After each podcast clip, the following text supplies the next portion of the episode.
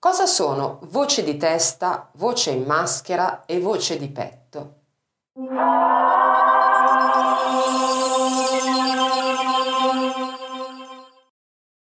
Sono espressioni usate molto di frequente dagli insegnanti di canto, si sentono quindi in genere a lezione, però possono in effetti per chi non è ferratissimo creare un po' di confusione, perché la sensazione è quella di avere tre voci, una di petto, una di maschera e una di testa.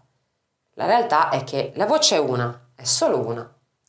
Il petto, la maschera e la testa sono le aree in cui la voce risuona maggiormente e in genere dipende dal tipo di suono che stiamo emettendo e dall'altezza del suono che stiamo emettendo. Per esempio, quando si parla, in genere il tipo di risonanza che percepiamo di più è quella di petto, quindi quella più bassa, perché quando parliamo utilizziamo normalmente un tono di voce appunto tranquillo, basso, medio.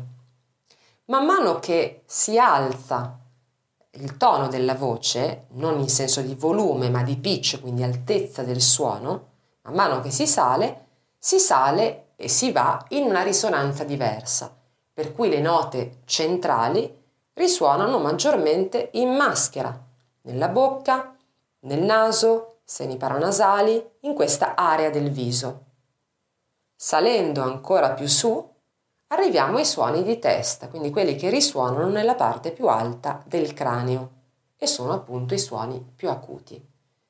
Quindi petto, maschera e testa sono i punti di risonanza della voce, non tre voci diverse.